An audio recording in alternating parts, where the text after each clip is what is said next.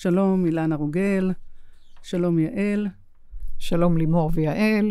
שלום אילנה ולימור. יעל היא יוצרת ומורת דרך, תלמידת מגדלור מלפני שנה וחצי, משהו כזה. והיום אנחנו עושות פודקאסט יוצא דופן, שבו יעל שלמדה במגדלור, פנתה אלייך אילנה בבקשה להעלות סוגיה מורכבת בנושא זכויות יוצרים, חיקוי והתחזות. אז אני מעבירה את רשות הדיבור ליעל, ותספרי לנו מה עומד מאחורי הבקשה שלך והפנייה שלך לאילנה ליצור את הפודקאסט הזה. אני מרגישה שאת מתבטאת בעדנה, ולגבי כל שלושת המושגים האלה בעצם מתארים מצב של גניבה. ואני, יש לי היסטוריה עם גניבה, אני גנבתי מאז שאני זוכרת את עצמי, אם זה היה כסף מאמא שלי, בעצם גנבתי חומר, כן? גנבתי מאמי כסף, גנבתי מחנויות בדיזנגוף בגדים, גנבתי עגילים במנהטן בניו יורק, וזה, למרות שזה הציק לי והבנתי בשכלית רציונלית שזה לא בסדר, היה משהו שהתמכר לתופעה הזאת, ואיכשהו הדפתי אותה ולא התייחסתי אליה והכנסתי אותה מתחת לשטיח. ואז הגעתי לפני שנה וחצי לאילנה, מאוד התרשמתי מהמרחב. וזה היה כבר אחרי שעברתי טיפול ברמת תדר עם מס אג'די, והוא בעצם התייחס לגניבה בממד החומרי, כאילו הפיזי, ואז הפסקתי. ואז הגעתי לאילנה. והגניבה הראשונה שלי מאילנה, וזה דבר בעצם שהעליתי בפנייך, זה שאני שיתפתי בפודקאסט שעשיתי את מרכיבי הרוח. ואז לא הבנתי מה הכוונה. אבל היה בי איזשהו רצון להראות שאני יודעת. זאת אומרת, עכשיו אני בעצם יותר בפרספקטיבה, יותר מבינה את זה. ואז כשאמרתי לך את זה, או אמרתי את זה ללימור, אז בעצם שוב, עלה מה שעולה כרגע, איזשהו גל של, וואו, זה לא בסדר. ואז גנסתי את הפודקאסט הזה, ואיכשהו המשכתי בחיי, ניזונה מהספרות שלך, ניזונה מפודקאסטים, ובסופו של דבר מאוד מאוד השפעת עליי, ואז מה שקרה, בתחילת השבוע שמעתי ממך. את רוצה להמשיך לספר? אני מעדיפה שזה יהיה עדיין במילים שלך, כאילו אנחנו פשוט, שאולי אני אגיד בראייה שלי, הרי תלמידי מגדלור שומעים עוד פעם ועוד פעם את השיעורים, ועוד פעם, גם בדרכים וגם בחדרים, ומכירים את החומרים, ולכן כל תוכן שפתאום צף ברשת, ויוצר סוג של תאום, בין אם קולי ובין אם בחומרים עצמם ובין אם ממש במשפטים ובטונציה, מיד לימור מוצפת בטלפונים, שמעת את זאת, כלומר, כל תוכן צף וכולי. אפשר לומר, אני אדבר פה לקהל שמכיר את הסוגיות של המחקר שלי עם ישויות בקוסמוס, ניתן לומר שהישויות האלה שעוסקות בכל מיני תכנים במחקר, חלקן עוסק ברמות פילוסופיות או ברמות של חוזה נשמה. יש ישות שעוסקת במפורש בחוזה נשמה, והיא תופסת דגים ברשת, והחליטו שמאחר ואני מגיבה כל כך בכאב, וכל כך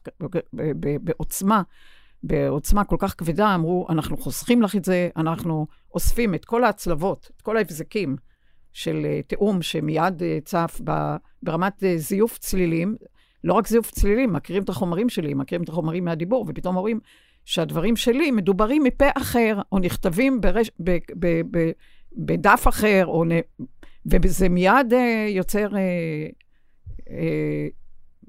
קיפול או עיוות, ואז הם רושמים אצלם, ואני הודיתי להם שהם לא מתווכחים לי, בגלל שאני באמת קשה לי לעמוד בזה, וזה ממש מטריף את החושים שלי.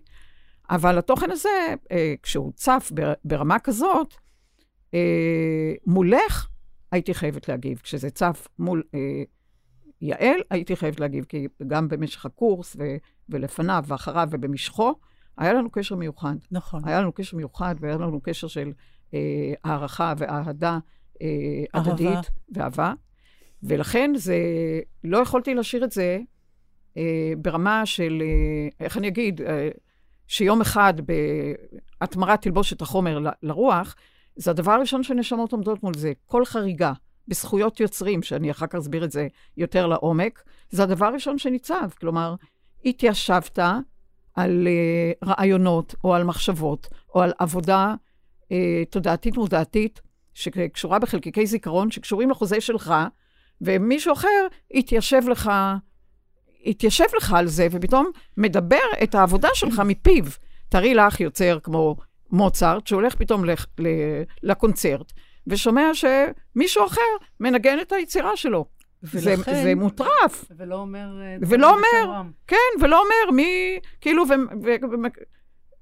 נחשף לציבור בשם אחר, וזה קרה לא מעט בהיסטוריה, ולא מעט גם במדע, והם פשוט, בני אדם לא מודעים לתוכן הזה, שהם חושבים שמטאטים מתחת לשטיח, אבל בקוסמוס יש רשת, והרשת הזה היא שיא הסדר, ולכן המפולת ברמה שיוצא בן אדם, נניח עם פרסים, כולל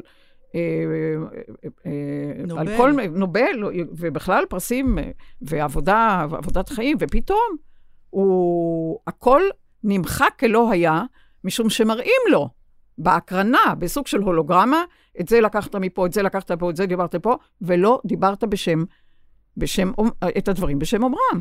אז אני רוצה שאת תסבירי לנו מה גרם לך לבוא היום להתיישב פה מול עצמך, מולנו, ולדבר על זה קבל עם ועדה. אוקיי, אז מה שקרה שכשאת, אילנה, התקשרת אליי וזעקת, אני הבנתי אותך. כאילו, אני בעצם, פעם ראשונה היה לי משהו בבינג שלי, בהוויה שלי, שיכל להבין שאת כחלק מההיבט שלי, זאת אומרת, כי אנחנו כולנו בעצם היבטים שונים של אותו דבר. אני ראיתי אותך וכאבתי את הכאב שלך, ואני שמחתי על זה שבמרכאות תפסת אותי, כי את יודעת, אפילו, כנראה שרציתי אפילו להתאפס. כי זה כל כך מתוחכם, הגניבה, ההתמכרות הזאת לגניבה היא כל כך מתוחכמת, כיוון שאני רשמתי את שמך ונתתי לך את מקומך, אבל המקום דל. זאת אומרת, לא נתתי לך... באתר שלך את מתכוונת. באתר שלי, וגם נשים קרובות אליי מכירות את המורים ואת המורות שלי, ומכירים את האהבה שלי אלייך. אבל מה שמעניין זה שאנחנו שוחחנו על זה, ואז אני כבר... עוד לא דיברנו בדיוק איזה אסטרטגיה אני אבחר כדי ליישר את המעוות, ואז שלחתי גילוי דעת, וקראתי לך את גילוי הדעת. ואת הקפצת אותי לעוד רמה, ואת אמרת, היי, את בעצם עדיין ממשיכה, ואת עדיין לא רואה שאת ממשיכה ברמאות, בטשטוש, בהסתרה. ובאמת הייתי צריכה להגיע ממש ממש לפינה, על מנת להבין, היי, משהו כאן לא בסדר, יש לי כאן איזושהי הזדמנות. ואז עלה בדעתי לעשות פודקאסט. אני רק אגיד לה, באמת לספר את התוכן, שאת מקריאה לגילוי דעת, ואת אומרת שבאמת למדת אצל אילנה רוגל במגדלור וכו', ואז את נותנת, וגם אצל המדריך הזה, וגם אצל זה, וגם אצל זה, וגם אצל בודהה, וגם אצל זה, וזה, וזה, וזה, ונותנת רשימה, שיוצרת טשטוש לגמרי. נכון. אמרתי, רגע, זה לא המציאות. אנחנו כולנו לומדים, הרבה בני אדם, ולומדים מהמציאות, ולומדים מכל התכנים, אבל כשמדובר באמת ברמה של משפטים ומילים וטונציה וכל זה, זה לא דומה לזה, לזה, לזה, לזה, שזה יצר סוג של בריחה. נכון. בריחה וטשטוש. אבל הבנת את זה מיד. ושוב, זה אותה יעל הקודמת, שהייתה כל כך בסטייט של הישרדות, כי, את יודעת, אני חקרתי את הדבר הזה, זאת אומרת, מאז ששוחחנו ביום ראשון, אני ממש בסטייט של בליס, בהודעה, בהבנה שזה נהדר שזה קרה, והתחלתי ממש לחקור את זה ולהבין שנתתי לעצמי אמפתיה, כמו שאני בעצם עכשיו נותנת אמפתיה לכל הנשים עכשיו שמקשיבות לנו וחוות את זה. יש המון, אני עצמי שוחחתי עם נשים שאני עובדת איתן, גם אני גנבתי, זאת אומרת, יש כאן איזשהו סטטוס קוו שאיך שאני מפענחת אותו, ההורים או הסמכויות או המערכות יצרו מצב שבו אנחנו נאלץ לשקר על מנת לקבל איזושהי תשומת לב בדרך הדרמה. מה דעתך? כדי להיות חשובים, זאת אומרת, כדי להיות חשובים זה קודם כל בסיס, אני לא חשובה מספיק בעיני עצמי, כי אני צריכה לתת את הדברים של יצירה אחרת, או לקחת את זכויות היוצר, כי כך אני יותר שווה. נכון. זה עיוות גם, אני חושבת שגם בבתי הספר, התוכן של כל הזמן מדבר על ציונים והצטיינות, נכון. וציונים והצטיינות והשוואות ומשוואות, ותראה את זה, הוא קיבל ציון יותר טוב, וקיבל, זה עלול לסחוף אל רמאויות כאלה, כי נכון. כל אחד רוצה להיות משהו בעיני עצמו. וכשהוא לא משהו בעיני עצמו, אז הוא רוצה שיגידו עליו, כי אם אין לו בתוכו, הוא זקוק מאחרים. את מזכירה לי שגם העתקתי בבחינות בתיכון. זאת אומרת, ואת יודעת, זה לא רק אני, זאת אומרת, אני לא אומרת שזה, זה לא מנחם אותי היום, זאת אומרת, היום אני פשוט שמחה להגיע למצב שבו אני מבינה שהייתי מכורה לגניבה, כתוצאה מזה שלא היה לי את עצמי. עכשיו, באתי אלייך. והידע התחיל לשנות את פניו, את צורתו לידיעה. ואני חושבת שלא סתם, זאת אומרת, התבטאתי כפי שהתבטאתי, כיוון שיש כזה דיוק בשפה שלך. והרי כנראה מצד אחד, אם אנחנו מתייחסות ליצירת מציאות, או לתפיסת מציאות, זו שפה. זאת אומרת, את יצרת שפה חדשה. וזה ריתק אותי, וזה שימש אותי, וזה עזר לי להתבטא, ועד עכשיו, דרך אגב, אני רוצה באמת להתייעץ איתך ממש, מעבר לזה שאנחנו עושים את הפודקאסט, את יודעת, יש לי שפה שמורכבת מכל מה שלמדתי, איפה זה מתחיל ואיפה זה נגמר. לך, נאמר, יש את היכולת, מאיפה את רכשת ידע? מעניין אותי. מי המורים שלך? אז זהו. אז כמו שאני הסברתי את זה יותר מפעם אחת, גם לתלמידים וגם אולי בפודקאסט, אולי לא, אבל לתלמידים בוודאי, זהו המסע שלי האחרון בגוף חומר, ואני באה כאן כדוגמה לבני אדם שיכולים לשורר את עצמם מכל פעימות אבולוציוניות. כלומר, להביא כאן ועכשיו את מהותי כאן, את מהותי שם, וליצור את העולמות המקבילים האלה, קולחים, כמו מעבר מתחנות רדיו, כמו מעבר מגלים לגלים, ביני בחומר לבין העצמי הנשמתי. אני חוקרת בקוסמוס.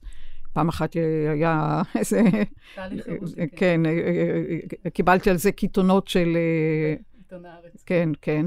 אבל זה התוכן. אני עוסקת במוחות, אני עוסקת בתוכן התפקודי, כיכולת של מוח לעבור מממד לממד. איך המוח עובד מממד, ועדיין מתפקד בממד אחר, במסה אחרת, בדלילות אחרת. איך הוא עובר? כלומר, צריך להיות איזה משהו בסיסי, שהוא דומה בכל הנשמות, כי אחרת הוא לא יוכל לעבור. כן, אילנה, אבל את מלמדת אנשים בקורס להבין את החיים אחרת בכלל. נכון. איפה למדת את זה? זה מה שאנשים רואים את זה. מי המורה שלך? אז קודם כל, נולדתי לתוכן הזה, ובאמת יצאתי חופשי מהגוף, ויש גם על זה פודקאסים. וחשבתי בגיל 4-5 שאני פשוט יודעת, בלי לדעת מאיפה, כמו שאת רואים, מאיפה הילדה שרושמת אופרות, היא הרי לא למדה את זה. לא אצל מורים ולא אצל, לא בקונסרבטוריון. אז את אומרת נולדתי. את אומרת נולדתי עם הידע הזה. בוודאי, אני מתעוררת תוך כדי הגדלת מפתח הזיכרון. אני פשוט מתעוררת אל מהותי, ברב רובדיות הנשמתית, כאן ועכשיו במודע. כי לכולנו יש את זה בלא מודע, אבל אני ערה במודע. תראי, יש הרבה מאוד אנשי רוח והרבה מורי דרך, אבל אנשים, אני חושבת, אנחנו מדברות על זה הרבה בינינו, שיש את השלב שמתאהבים באילנה רוגל, מתאהבים במידעים שלה, מפיצים, מספרים לכולם, מסמסים לכולם, ויש איזשהו שלב שמההתאהבות זה הופך לחזירות. ואז רוצים, they want to own it. כן. אני כבר מדברת את השפה ואת הרעיונות שלה כל כך טוב, שעכשיו זה כבר שלי. נכון, וזה מאוד מתעתע. את מבינה, okay. זאת אומרת, זה רגע, אני יכולה ממש, אני מעידה על עצמי שזה קרה לי. זה רגע מאוד מתעתע, כי זה בדיוק מה ששאלתי, איפה בדיוק הגבול בין מה שאני כבר, כי זה התחיל לי להיות מוטמע בגופי. את ערה שאפילו הטון שלך והמשפטים יצרו סוג של גלים בתיאום. מה אני עושה עם זה? איפה אני עולה, איפה אני יורדת? היא שואלת אותך איפה עובר הגבול. אוקיי, איפה עובר הגבול? הגבול עובר בהכרה, קודם כל הכרה, בבית מודעתי, תודעתי, והיה ואת יודעת שיש פה עירוב בין תכנים, את אומרת מראש שההשראה של הדברים היא מלימודייך, ברור, יש הרבה מאוד סוגי לימוד, אבל ההשראה הדומיננטית היא מלימודייך במרכז מגדלור, בשיעורים של אילנה רוגל. את יודעת, אני הרבה, יש לי הרצאה, מחלה יצירה, זה הכל תכנים של אילנה רוגל, ואיך אני התמעתי אותם ואיך אני פישטתי אותם. אני פעם בכמה משפטים אומרת, אילנה רוגל אומרת ש... אני פשוט, זה פשוט יוצא לי טבעי. כן, או כן. במגדלור למדתי שאני, זה כאילו איזושהי אמת יופי. פנימית ששזורה בתוך הטקסט. אין ספק שמה שקורה עכשיו ידייק את היכולת שלי לתת לך, זאת אומרת, להודות לך, ולא כתוצאה מפחד שיתרחש כאן משהו, אלא כתוצאה מזה שאני באמת נמצאת, מאז שדיברנו, נמצאת במצב של בליס. זאת אומרת, פתאום כאילו... הכרה. כאילו עזב אותי איזשהו צעיף שלא ראיתי אותו, הוא היה כל כך שקוף, והוא משקר בכף והוא משקר בקוף. זאת אומרת, זה גם שלך. זאת אומרת, אני לא יודעת אם זה המילים האלה, אבל כל ההבחנות של האלף והעין והקוף והכף, ובאופן שמשמש אותי להסביר את ההתמכרות שלי למשהו שהוא כל כך, שיוצר בי תחושה נעימה, ומחזיר אותי לנקודת האפס. איפה את מרגישה שכאילו את... כי עובדה שאת יצרת הכרה, זה יכל ככה להמשיך ולהמשיך בסוג של עיוורון. נכון.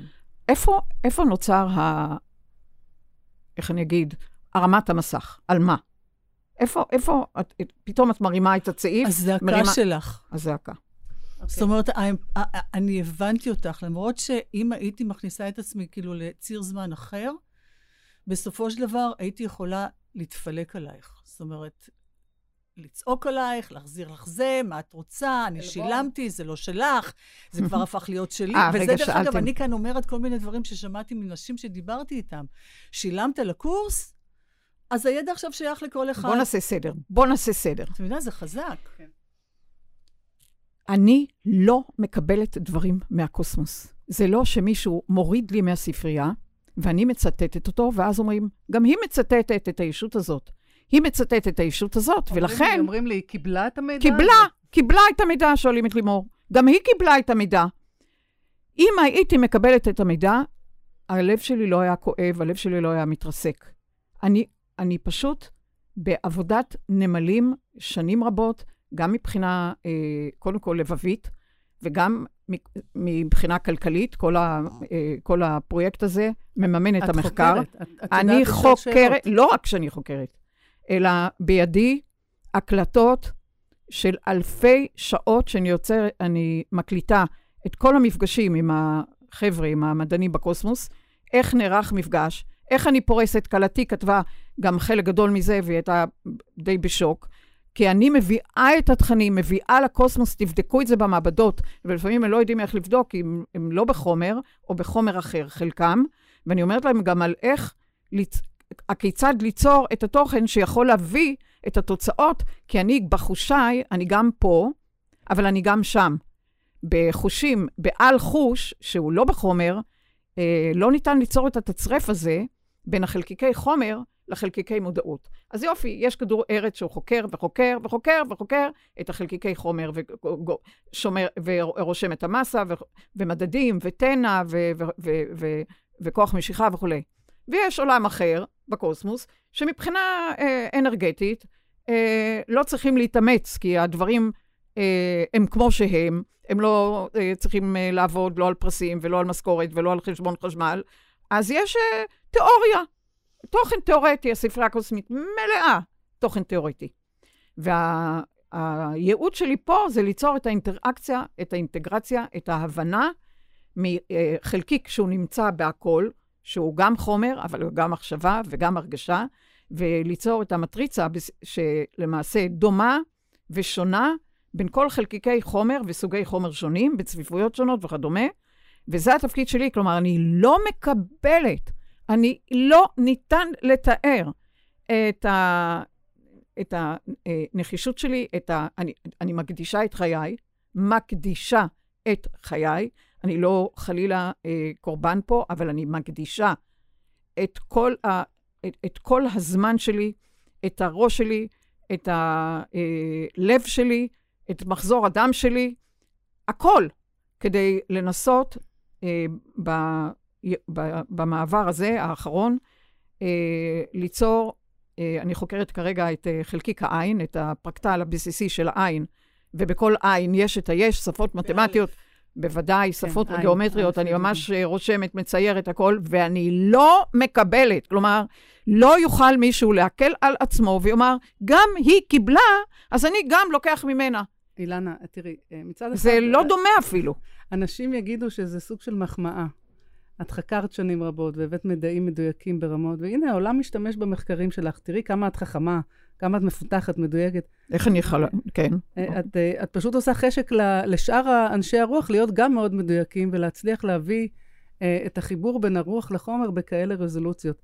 אז מה לעשות? אנשים פשוט נדלקים על החומרים האלה. נדלקים, והם צריכים אבל להגיד. אנחנו יודעות על ספרים שהחומרים שלך מופיעים, אנחנו פשוט לא אנשים שהולכים כל יום לבית משפט, אנחנו יודעות על דברים שנגנזו, שגנבו לך את הרעיונות, אנחנו יודעים על שידורי רדיו שמשדרים את התכנים שלך חופשי, וכן, כותבים אילנה רוגל איפשהו.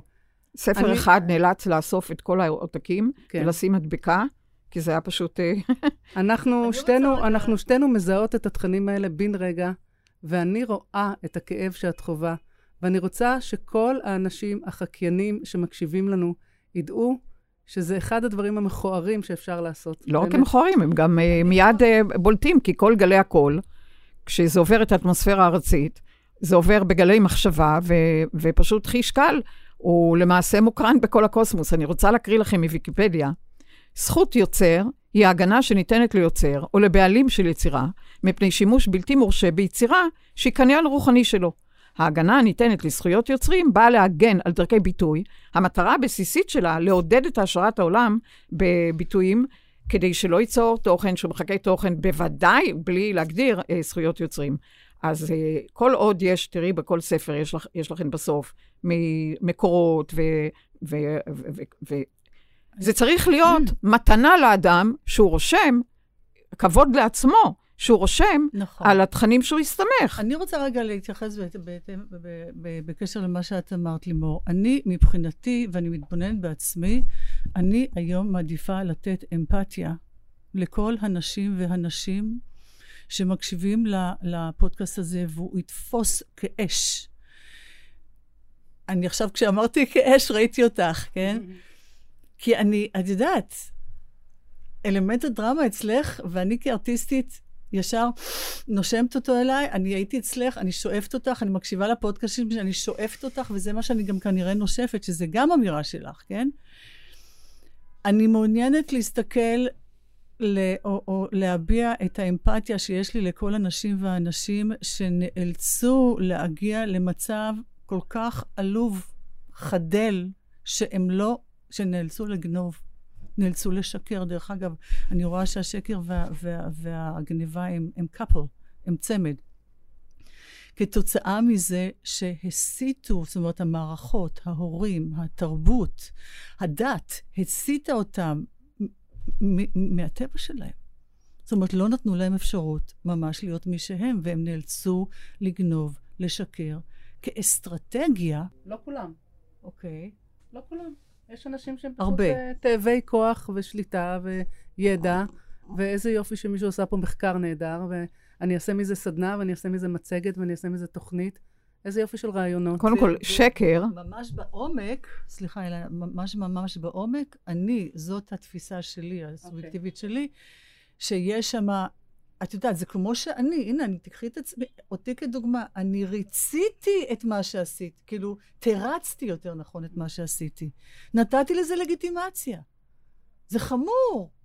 שקר זה קשר הרסני. כי זה תוכן שיוצר לא קשר זה עם זה. פלונטר. אלא פלונטר. אז אני, קודם כל, שלימור שאלה את השאלה על מה. אז המחקרים שלי, הכתיבה שלי, הקורסים שלי, וכל מה שאני באמת מביאה, זה נשען על זיכרון רב-מימדי, גרעיני, שיש בו סוג של נהורנות, שעוצמתה... מה זה נהורנות? נהורנות זה הקרנה הפנימית, שאני מדברת, אני לא יודעת, זה לא עובר דרך השכל, אני לא לומדת דברים בעל פה. לכל שיעור שאני מגיעה, ויש את חוטי הרשת שהתקבצו לשיעור מסוים, ויש לנו חוזה משותף לרשת הזאת, לי, אני מלמדת ולומדת, ולומדת ומלמדת. זאת אומרת שהחוטי הקשר בין שנוצרים, הם נוצרים בוויברציה שתואמת את הקורס הספציפי, כי זה לא חוטים פסיביים כמו ששומעים פודקאסים. זה כאלה שבאו להיזכר, להרחיב את הזיכרון הנשמתי שלהם. ולכן אני יודעת שאני פותחת את הפה, אבל אני מדברת ואני מקשיבה באוזניים לתוכן שהוא לא נלמד בראש, הוא לא מצטט מראש, הוא לא קיבל מראש והוא לא לומד מראש. הוא אותנטי, כמו שרואים, גם התשובות הן עונות לתלמידים של הקורס, הוא נוכח as is ברגע הזה, הוויה. כלומר, יש בסיס, וכל תוכן לא דומה מקורס לקורס גם באותו שיעור, כי זה הוויית הרשת הספציפית הזאת של קורס מספר, זה וזה. זאת אומרת שכל קורס הוא ייחודי בפני עצמו, בוודאי. ועל פי הנשמות שיושבות. זה עובדה, אם ישמעו, יקשיבו לשיעור 6 בקורס כזה, ובשיעור 6 לקורס כזה, זה תוכן אחר לגמרי. אני יודע. וזה העדות, או ההד, שאני לא מצטטת תוכן שקיבלתי, אלא אני מביאה הוויית הרגע שתואמת, לא רק שהיא תואמת, אם יש בקורס כאלה שיש להם אופציות למחלות כאלה, או אופציות לבריאות כאלה, אני מדברת ליושבי הקורס בשפה שתיגע בהם ותלמד אותם. האוזניים שלי מקשיבות, אבל אני לא מדברת מציטוט, גם לא מעצמי, אני לא מצטטת את עצמי. אני הייתי מאוד נרגשת בתחילת הפודקאסט, כי ידעתי שאנחנו ניגשות לנושא כל כך מורכב ורגיש, ואני פשוט כל כך מעריכה את זה, שאת יושבת פה, יעל, ועזרת לנו להביא את הנושא הזה, כי זה כבר לוחץ עלינו שנים, הגנבות, הגזלות, החיקוי, ולא הספקתי להגיד שהיום זה ה-11/11/2021. אז אילנה, אם את רוצה להתייחס לתאריך הזה בשתי מילים, ויעל, אם את רוצה לסיים, ואנחנו ניפרד. רגע, קודם כל הרעיון של 11 זה רעיון שמקדד את פלוטו שליט מזל הקרב, אין מזלות בקוסמוס, אבל יש תוכן אנרגטי שמדבר על מהיסוד. פלוטו זה מהיסוד, מהעומק הגדול ביותר, ועד כל תוכן הקרבי עובר כרעיון מנחש על גחון, ותוך כדי השלט האור, סמל הרפואה, הוא מגיע אל העית, אל החופש ואל הכנפיים, ועשינו את זה בפודקאסט אחד. מי הבסיס, מי הנחש על גחון, שרובץ על תוכן עם ראייה מאוד מאוד צרה, אל, ממש יצרנו פה, אני רואה את טרנספורמציה, מטמורפוזה, סמל הרפואה. אני רק רוצה, אם אני יכולה עוד כמה מילים להגיד, כי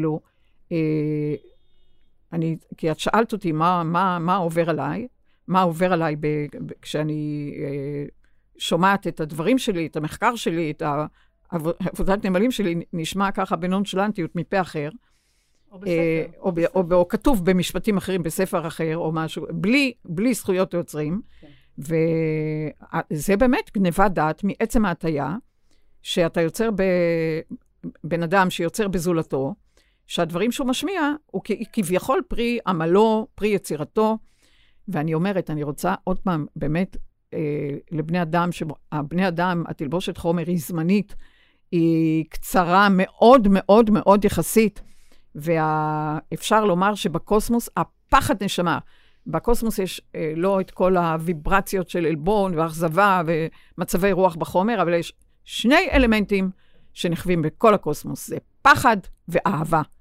ואני אומרת שהפחד של נשמה, שהיא לא הייתה בגוף חומר, ואין לה אור, אין לה הפרדה, ולא פרצוף שאפשר לזהות, אלא סוגי מחשבה וסוגי הרגשה, זה הפחד הכי גדול בנשמה, של בני תרבות שלא התמצקו בגוף חומר, אלא בגוף חומר אחר, מחשבה ורעיון מתממש, בגלל שאין להם את ההפרדה כמו שלנו, הפחד של נשמה אחרת תדקלם את המחשבות, את המקוריות, את היצירה של נשמה אחרת, ותיצור מיסוך, כאילו היא איננה.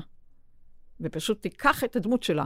קודם כל זה שיבוט רעיוני של תוכן לא של, אבל אי אפשר לתאר את הסיאוב בתוכן הזה. אני אומרת פה, שבאמת כשצריכים כל פעם חדשות לבקרים מדענים שיעסקו במחקרים, ויש כל פעם ועדות קבלה, מגיעים מכל הקוסמוס, וכל פעם נפסלים, וכשאני בודקת מי נפסל, מסתבר שבעברו יש לו קידוד שהוא היה בכדור ארץ וסיים, וכל פעם זה נופל על זה, ואני כל כך מעוניינת בכאלה שהיו בחומר, כדי שיהיה לי שפה קולחת, גם עם אלה שחוו בחומר, וגם עם אלה שאוהבים ברוח, ויהיה אינטראקציה ויהיה אינטגרציה. אבל לא שואלים אותי בקטע הזה. כלומר, אם יש תוכן שאיבט בידיעה, מכוון וכו', הם לא מקבלים תפקידים. הם לא מקבלים תפקידים, חבר'ה. הם עוסקים בדברים זניחים מאוד, גם אם הם עתירי פרסים וידע, התוכן הזה שעוד פעם ועוד פעם נופל, אי אפשר לתאר את זה. זאת אומרת, מה עוד? אני רוצה בעצם לתת לעצמי תפיחת, ממש חיבוק עצמי. אני נותנת לך בכיף, אני חושב שגם לימור. כן. שתינו מחבקות אותך. ולהגיד ש... בעקבות מה שקרה כאן השבוע, אני בעצם הבנתי שאני הכי טובה, זאת אומרת, היכולת שלי באמת היא ליצור. ושם אני יכולה להגיד שזה שלי. ודרך אגב, במחשבה קודמת, זאת אומרת, כל הזמן חיכו אותי. כל הזמן, רק לא היה לי בי. כן, מחכים אותו. אז הכוונה בסופו של דבר, להגיד לך תודה על זה שאני מבינה שאני אקלקטית, אינטלקטואלית, אוהבת ידע שיכולה להפוך את זה גם בעזרתך לידיעה. ואני שמחה שאני בעצם פגשתי אותך. ואני אמשיך ליצור את הדרך ולעזור לנשים אחרות, בדיוק כמו שאת, אנחנו יחד בעצם. אולי נעזור פה בככה בשתי מילים, כשאת שאלת לימור מה זה עושה, באופן פיזי. באופן פיזי, אני יכולה לומר שהלב שבור. הלב זה כאב שלא ניתן להסביר אותו במילים, זה הרבה מעבר לכאב פיזי. זה דופק אחר, זה דופק אחר, זה לא שמישהו מתרגש ואז הלב שלו יותר דופק, או שאפילו בסוג של הישרדות והלב דופק, זה דופק אחר. זה מצד אחד איטי וכבד, כבד מאוד, ומצד שני כמו חוט חשמל חשוף. זה כמו חוט חשמל, זה כאילו שהוציאו לי את הלב, שמו אותו על המדרכה, וכל אחד לוקח שקע, ונכנס עם התקע. ושואב מהמשאבה שאמורה להיות בגוף שלי. זה מה שהרגשתי כששמעתי אותך. כאילו, באמת עכשיו שלפו לי את הלב, שמו אותו בכיכר העיר, וכל עוברי האורך פשוט צריכים המשאבה הזאת, עוד ועוד ועוד, והוא חשוף וצריך, ואני לא יודעת מה לעשות, כי יש לי חור במקום שהוציאו לי את הלב. ואני רוצה להזכיר שאפשר לצטט אותך, ואפשר לקחת את הרעיונות מעל רוח וחומר, מכל הספרים, ופשוט לכתוב, תודה לאילנה רוגל. זה הכל, זה that's all it takes. זה לא גם לכתוב, זאת אומרת, זה אפילו יותר אבסטרקטי, זאת אומרת, פשוט להדגיש את הנוכחות שלך בחיי, כמשהו שנותן לי השראה, ונותן לאחרים השראה, אני עדיין לא יודעת איך אני אעשה את זה בפועל. מה שעשיתי עכשיו, אני ממש ממש שמחה שעשינו. גם אני. ואני חושבת שזה יימשך. זאת אומרת, אני בכלל, יש לי כל מיני רעיונות לפודקאסטים איתך שהם מאוד מאוד נפצים. קודם כל, כל נפש שהצלנו היום, שאת מעמידה לה מראה, נכון. מראה מולה. שהיא תוכל לבחור. שאפשר יהיה ליצור סוגיות אחרות. זה כבר, זה אדיר. נכון. אז אני מאחלת לכולנו, להבין ובאמת להתערם מהתוכן הזה. אני מאוד מאוד מודה לך שיזמת ובאת ומרחוק וכל הכבוד. תודה אילנה. תודה לכם שהקשבתם לנו, ואני מזכירה שיש לנו את קורס מספר 41 ב-9 לדצמבר. לפני זה יש לנו יום שישי עם אילנה רוגל ב-19 לנובמבר, גם בזום, גם פיזית. ונקווה להיפגש באהבה. בעבר הבא. בעבר הבא. לך יעל ולך אילנה. תודה, תודה.